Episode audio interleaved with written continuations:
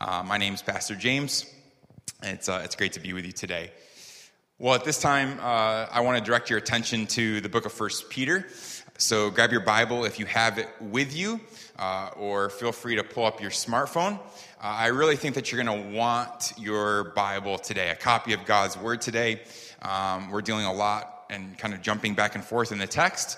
And so, just for context sake, um, I encourage you, even if you don't typically make a habit of this, uh, to get a copy of God's Word uh, for today. And as you're doing that, uh, let me set the stage for us here. Uh, you, you know this if you've been with us through the duration of this series. But First Peter was written by the Apostle Peter, who was a personal friend and one of the closest disciples of Jesus. And it was written to first century Christians to help them to, to navigate life amidst the persecution, the, the trials, and trouble that they faced. It was written to encourage believers to stand firm in the faith. We also see one of the, the primary ways uh, that Peter refers to these Christians and followers of Jesus is that of exiles. It's actually a, a theme that continues throughout this letter. And Peter's point in doing so is to emphasize the reality that this world is not our home. That in Christ, we are not merely citizens of Korea or the United States or, or Canada or, or China or the Philippines or wherever you may be from. We are ultimately citizens of the kingdom of God, which is the greatest privilege in the world.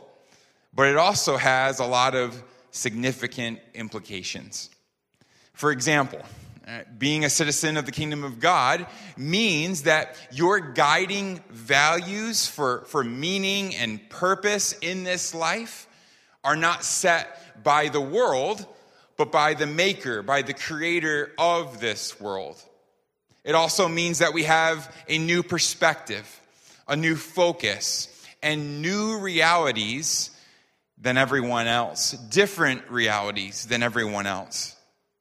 And what we're going to see today in 1 Peter chapter 1 verses 22 through chapter 2 verse 3 is Peter speak to and remind us of one of those realities. Namely, the supernatural reality of being a Christian. And with that, we're going to see him call us to live as new people in light of that new reality. I want to say this quickly as well before we jump into the text. One of the things that's worth mentioning about Peter is that his writing style is very fluid, it's very free, particularly in comparison to someone like the Apostle Paul, who wrote in a much more sort of systematic or a much more organized way. And so, what we see throughout this letter is Peter sort of weave in and out between the gospel and who God is and its implication. He'll say, Here is all God is for us in Jesus. Then there's implication. And then here's who God is for us in Jesus and implication, and back and forth, over and over and over again, weaving.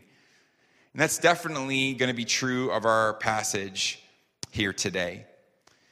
It could be a little bit confusing as we go through it, so, in an attempt to make it a bit more clear, uh, what I want to show you is three, what we'll call threads, three threads of theological and practical truth that are sort of really beautifully woven together in this passage.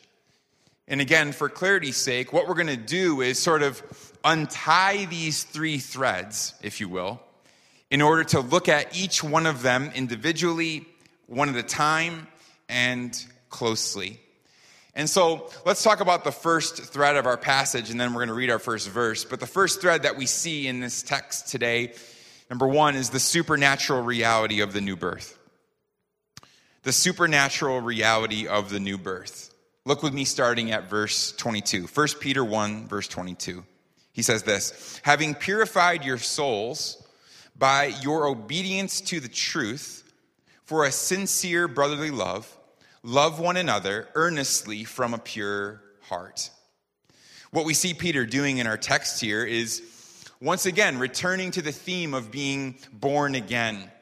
He's previously talked about this in chapter 1, verse 3. We study that together, preached a sermon on it. You can go back and listen. I encourage you to do that. But now, at the end of chapter 1, he comes back to this theme. And really, everything in this section of scripture that we're looking at today emanates from here. This is the heartbeat of this passage. So let's start with the first part of that text. Again, you see on the screen, Peter says, having purified your souls by your obedience to the truth. Let's pause there. So, what does he mean by that? What is Peter talking about there? Well, on, on the one hand, Peter could be talking about uh, walking in God's ways, obedience, uh, obedience to the truth. And, and the reality that walking in God's ways brings purity into your life. And that's certainly true, right? Other places in the scriptures uh, affirm that. But I actually don't believe that's what Peter is referring to here. So then, what, what is this? Well, given the context, uh, I think he's talking about what happens to a person when you trust in Jesus. You see, this, this text here actually hinges on what Peter means by the truth. What does he mean by the truth? What is the truth, in other words, that Peter wants us to be obedient to? Well, again, look at the context. Hopefully, as I asked you, you have your Bibles open because the context tells us that the truth is the Word of God. That's the end of verse 23. You can look at it there. We don't have it on the screen. So it's clear that the, tr- the truth that Peter has in mind here is the Word of God. And then Peter goes on to describe the Word of God at the end of verse 25. He calls it what? The good news or the gospel. You see that? So if you put that together, taking this in context, very important that we approach the scriptures this way, then obeying the truth is obeying the gospel. Obeying the truth here is obeying the gospel, which means what? Well, it simply means believing in Jesus and surrendering to Jesus. That's what Peter is getting at here. And this isn't new. This is actually a pattern for Peter because he actually uses the, the same language in chapter 4, verse 17. Look at that with me. He says, he says this. He actually asks a question. He says, What will be the outcome for those who do not obey what? The gospel of God. Interesting, right? Because this means that Peter saw the gospel the call to believe in Jesus as something to be obeyed. And actually, the apostle Paul even speaks this way as well. Like in Second Thessalonians chapter 1, verse 8, he speaks of those who do not obey the gospel of our Lord Jesus. So there it is again. So try to get this with me this morning. This means in the New Testament that the gospel is actually seen as a, as a summons, let's call it that, a summons of the king. It's a call to turn from a life with ourselves in the center to a life of surrender where we live with Jesus in the center for our deepest joy and his greatest glory. And so, the gospel, I think this is important. The gospel then is not just an invitation, it's actually a summons as well. It's something we obey. And what Peter says here in our text, going back to uh, verse 22, is that when we obey the gospel, when we trust Jesus, what happens? He says, our souls are purified. Or we could say, we are born again. We're born again. That's what Peter is talking about here and what he's been talking about from the very beginning of his letter. By your obedience to the truth, by believing in Jesus Christ, your soul is purified. That's what sets the course for the rest of this passage. So then, with that, let's keep going. Now we can keep going. If you skip to halfway through verse 23, as I said, Peter comes back to this topic of being born again. He says, Since you have been born again, there's the language there, not of perishable seed, but of imperishable, through the living and abiding word of God. Let's pause there for a moment because this is an incredibly important verse. We've already spent some, some time unpacking what it means to be or what it meant to be born again earlier in chapter 1. So I'm not going to go through that all. I'm not going to cover all that again today. But what we do know, I guess we'll just keep it at this, is that the language of being born again, it originates with Jesus himself in John chapter 3 and his conversation with Nicodemus, who was a religious leader who wanted to get into the kingdom of God. He wanted to inherit the kingdom of God. So he asked Jesus, What do I have to do to, do, to get that, to obtain that? And Jesus tells him, If you want that, you must be born again. So this is this is language being born again. It's language of conversion. That in Jesus we are born again into a new set of realities. A brand new set of realities. We're born into this. We're born into new forgiveness from God, a new relationship with God, a new family of God, new hope in God, new peace with God, new grace from God, new promises to cling to, and a new future with God. And this is not, this is not just a, a theological reality, but but it's an actual change in the core of our being that is brought about through a living trust in Jesus.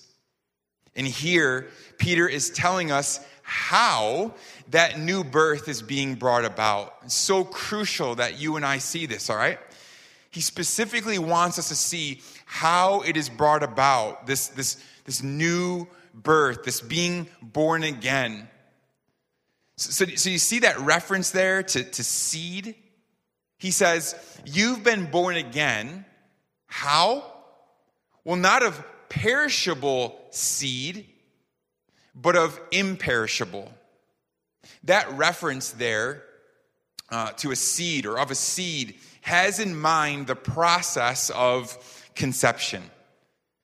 He's alluding to the fact that earthly parents men and women, they conceive life, but that life is perishable, mortal, temporary.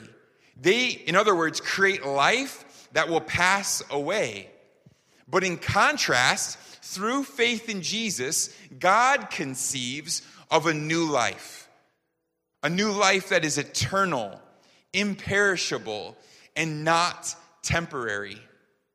So believers then are, are born again, not by natural seed that leads to a temporary life and to temporary things, but by an imperishable seed that leads to forever life. It's absolutely incredible. And the seed that God uses to create or bring about this new life in, in spiritually dead, unbelieving hearts, what is it? He says it's the Word of God. That's what Peter says. You've been born again. How? Look at the text. Through the living and abiding Word of God. The Word of God. It's living because it has power to give new life. And it's abiding because the life that it creates, it remains forever, it stays. And to support this idea of, of comparing and contrasting the temporary and eternal, the perishable and imperishable, Peter quotes what he does here. He quotes Isaiah 40, 6 through 8. He says this in verse 24 of our text. He says, For all flesh is like grass, in all its glory, like the flower of grass. The grass withers and the flowers fall, but the word of the Lord remains forever. So follow Peter's argument here. He's creating a contrast between the fragile and temporary nature of human life with the Word of God. So he says that human life is like grass. It flourishes and it flowers beautifully for a season, for a minute, for a short time, but then it's gone and it is forgotten. He's saying life will come and go. All our stuff here, it will come and go. Kings will come and go. Their kingdoms will come and go if they're of this world. And to the Christians that Peter is speaking to here in the first century, he's encouraging them by telling them here the Roman Empire, Empire it will come and go too, just like flowering grass. The persecution, the trials that you face, the hardships, all of it will fade away. But you know what? The Word of God is not like that. Be encouraged. The Word of God is not like that. This new life that the Word of God creates, it lasts forever. And what is this Word of God that lasts? Again, we said it just a few minutes ago. It's the end of verse 25. He says this, and this Word, this Word is the good news that was preached to you. So, follow again what Peter is saying here. He says, Believers are born again to a new life. How? Through the living and, abi- and abiding Word of God, which is what? He tells us here the gospel of Jesus Christ. And so, the way, uh, the, the, the way that God brings about the supernatural new birth in the heart of dead, unbelieving people, spiritually speaking, is by the gospel of Jesus. That's how God does it. The gospel goes out, it's spread like seed. The Holy Spirit infuses that seed with life and then it lands. When it lands, it gives new birth to an individual from the inside out. And what is this seed or that's being cast out? What is this gospel, good news? I'm glad you asked. I'm always happy to remind you what the gospel is. It's the victory report that Jesus came to redeem this broken world, and he has done so by his very life, death, and resurrection. It's the reality that when Jesus died, he took the, the very wrath of God for the penalty of your and my sins on the cross. It's the truth that three days later he resurrected from the grave, conquering sin, Satan, and death once and for all. And that because Jesus has done all of this, God has made, the Father has made this Jesus both Lord and Savior. This is the gospel, the hope for the world. It's the life saving and life changing message of grace received through faith in the person and work of Jesus Christ. Peter, again, he calls this gospel a seed. And this seed, this good news, brings new life when it is faithfully proclaimed and shared.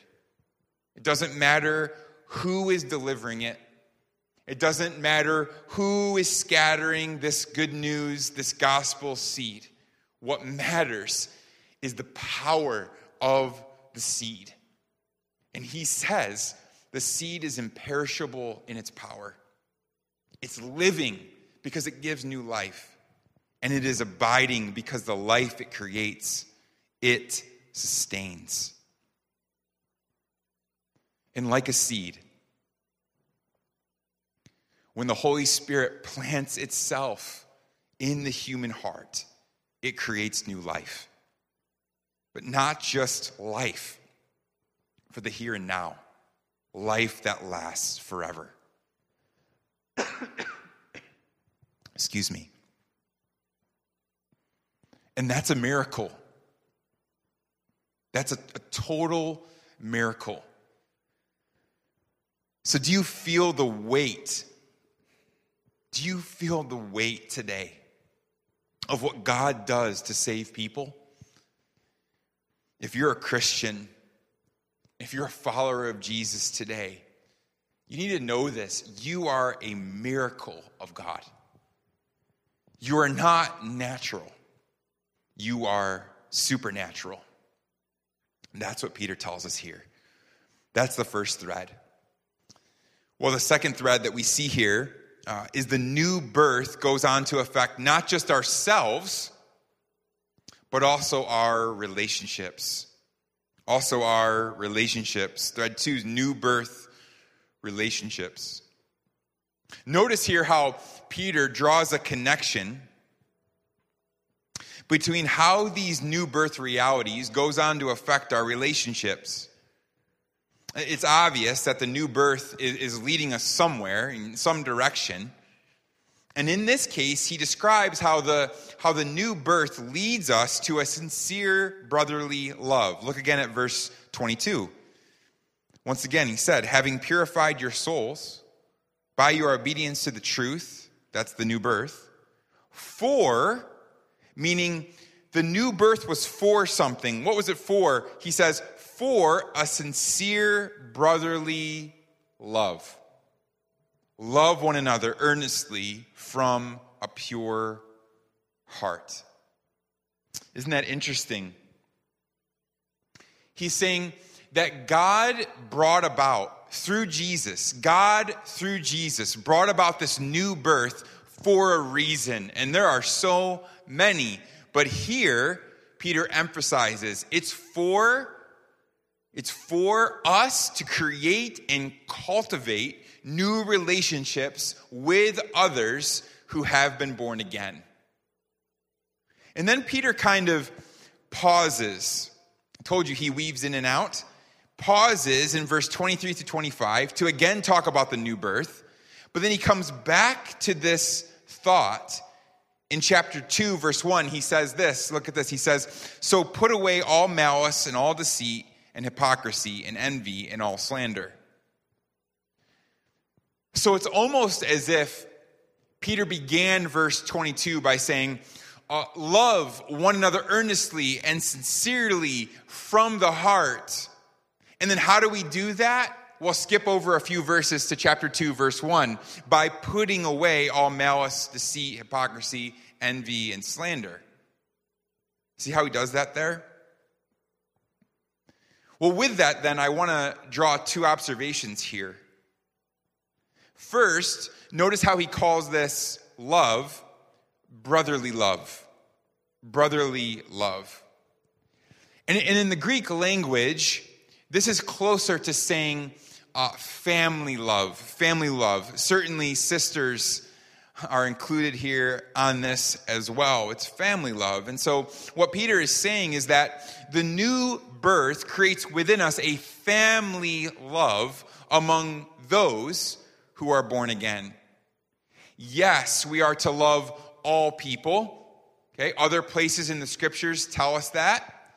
But here, Peter is speaking particularly about the way that we are supposed to love other followers of Jesus. And How? As a family. Love them as family. See, when you and I were born again, to this living hope. We were born into God's family. And therefore, being in a relationship with Jesus, it is not an individual matter. Yes, it is personal, but it's not private. Our faith is not meant to be private. And so you might say the Christian life is not meant to be lived in isolation but within a family. And this family, we know, is the church. The church. Our new birth results in new relationships with others who are also born again. And then the second observation I want us to take note of here is, is notice how the new birth not only creates new relationships, but also new kinds of relationships. Peter says believers are to love one another sincerely, sincerely. And this is not about uh, having warm and fuzzy feelings towards one another, okay? This is talking about the attitude of our heart towards one another. And then Peter lists concrete ways of relating to one another that honors God and builds other, others up. And that includes, what does he say? It includes putting away certain things, laying down certain things. And that's the list that he gives in verse 1 there of chapter 2 that we must put away all malice and all deceit and hypocrisy and envy and all slander. Why? Because these attitudes and words of the heart are, are poison to relationships and community and to family. They're poison. They're actually the antithesis of love. And so Peter is essentially saying here you want to know what love is? You want to know what love looks like? Love looks like putting these things aside. It's pretty simple, really. New relational realities with God should lead to new relational realities with others who are born again. But even though that's true, even so, there are sinful attitudes and actions in us that can, the flesh, that can and will stunt our growth individually and corporately. And so Peter says those things need to go. Not just from some of us, but from each and every one of us who belongs to the body. These things must go. All of us need to put away malice, put away anything that even smells of evil. We need to put away words and attitudes that bring others down or seek harm. We need to put away any sense of superiority. We need to take off all deceit or any misrepresentation of the truth. We need to put away gossip, hypocrisy, because all of that destroys families. Peter also mentions envy here, which is resentment with what others have, but with things that we want. Or slander, which crumbles and ruins people's reputations.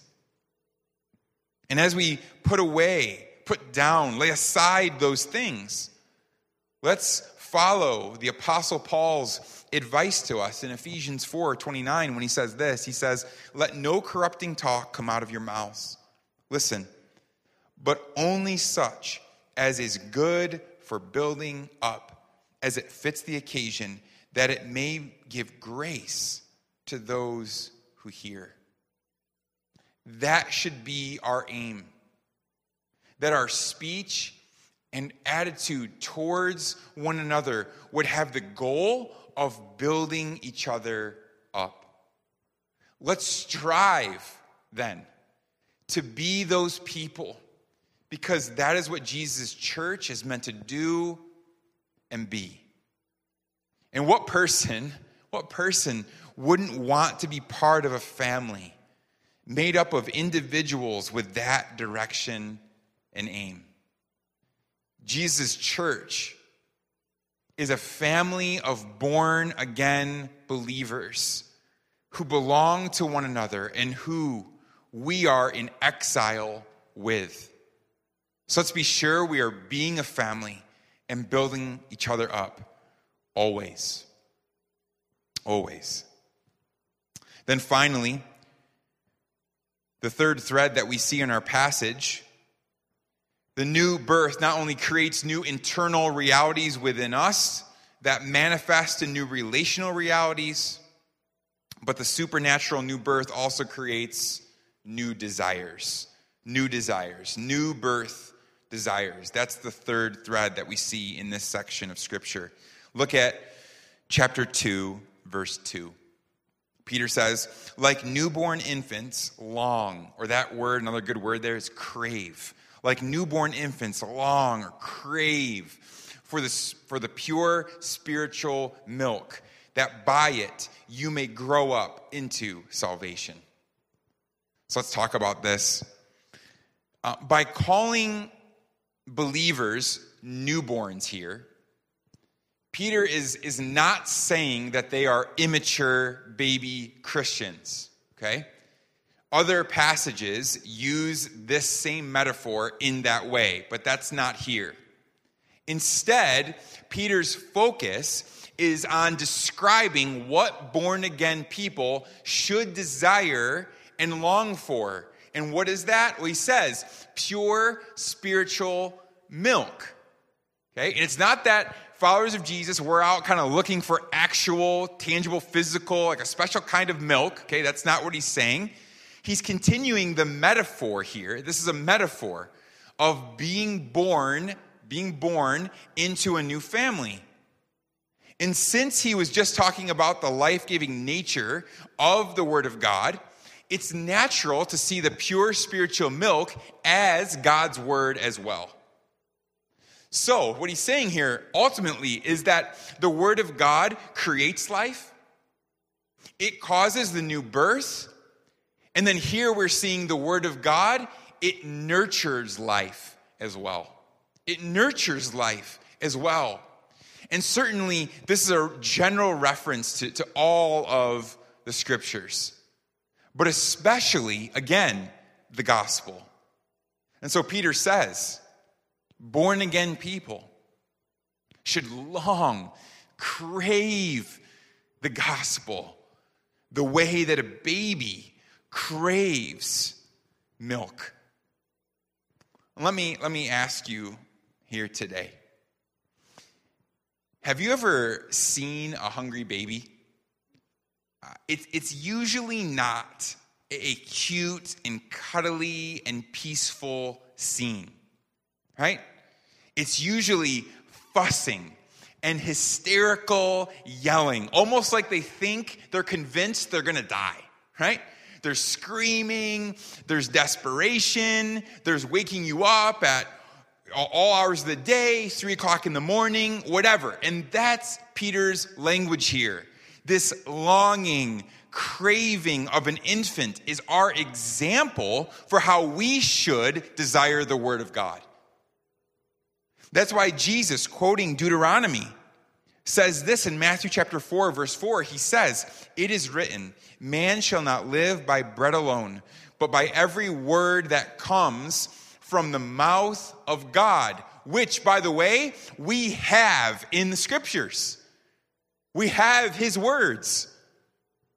And therefore, for us to grow and flourish, for us to grow up into salvation, we must feed and trust and enjoy and embrace by faith God's word. It's interesting here that Peter tells us to crave it, crave the word, long for it. He doesn't say, wait until you feel like longing, right? He says, no, just long for it. It's a command. He's saying, cultivate a longing for the gospel in your life. Immerse your heart in God's word until you long for it. So when you wake up in the morning, think, I need to immerse myself in God's word, in the gospel, and in his love for me. I want to I want his voice to be first and, and loudest in my his voice, to be first and loudest in shaping my life today. When you make decisions for your life, think, what does God's word have for me? When you're suffering, when you're going through a trial, think, which words should I hold fast to to, to anchor my hope in Him? then pray to God that you would realize your absolute need for His Word, your absolute need for the gospel. By longing for the pure spiritual Word, we grow up into salvation as we are fed and we're nourished by it. Namely, as we embrace the Word by faith and take God at His word. And as we grow up and mature, as we feed on the word, we become more and more and more who God has created us to be. So here's what I know. Here's what I know. When there has been a real birth, there will be a real craving for the word. But that's also something that we need to cultivate and steward as well. And if that's not there at all, if there's no longing, if there's no craving for the word and to know the gospel and to know God, it does cause into question the state of that person. If that's you, you need to take the time to deeply reflect on why that is. But this is why we, we, we take teaching and preaching so seriously here as a gathering. It's why we believe strongly in gospel centered teaching. Because it's by the word of God and the gospel that you and I grow. And so, as, as a pastor, um, a person who, who has the, the privilege, the, the honor, the absolute privilege of being the, the primary teacher here at this gathering, I want to stay very closely to the Word of God because I very much care about your growth and maturation and your deepest joy. And through my weaknesses, and limitations.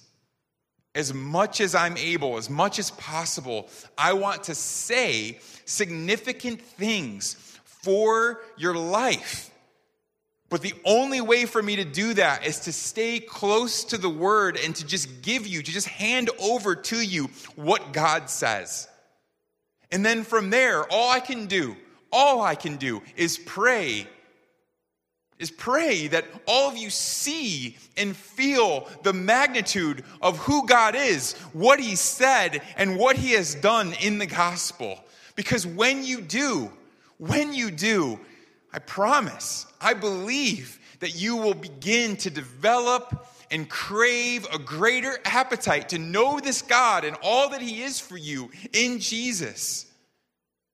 And so that's what I'm committed to do here. And I believe our other leaders as well.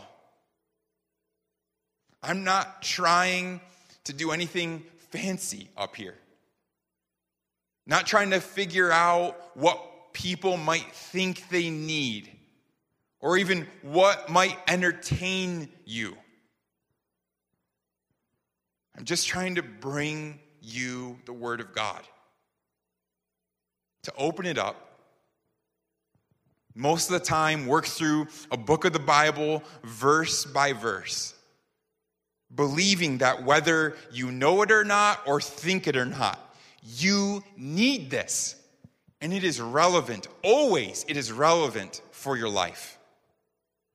That these words and truths, the gospel, it's what you need to live, and it's all that you need. And again, I can't emphasize this enough. Again, when you see that, when you get that, when you see Him for who He is, it will cultivate a deeper longing for more of the Word and more of these relationships that Peter is talking about here. That's why he says, why he concludes his thought here in verse 3. It's why he says, If indeed you have tasted that the Lord is good. This is what motivates us. tasting that the Lord is good. And so let me close today by asking you have you? Have you?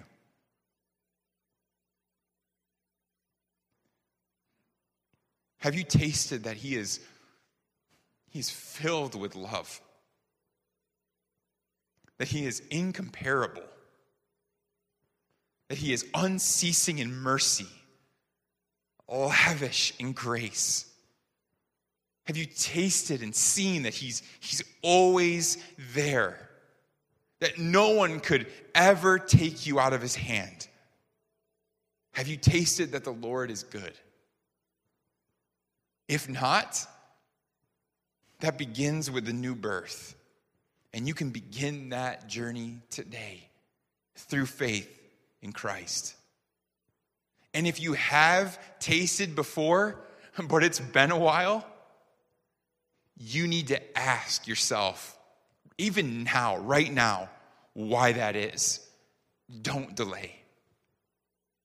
These words from Peter in verse 3 actually come directly from Psalm 34 8, which says this Oh, taste and see that the Lord is good. And do you know, do you know what that psalm is all about? It won't surprise you if you've been listening the last several weeks about what this whole letter of First Peter is about. You know what Psalm 34 is about? It's all about how God delivers his people from their sufferings. And so, what Peter is saying is one of the ways, perhaps the primary way that we persevere through our trials, our hardships, our struggles, and pain is by tasting, by seeing, by knowing that the Lord is good over and over and over again. So, church family, maybe someone new to this gathering, checking out for the first time, maybe. If you don't know Christ today, ask yourself, ask this question Have I tasted and seen that the Lord is good? There's no more important question for you to ask yourself today. Does your heart long for Jesus more than anything else?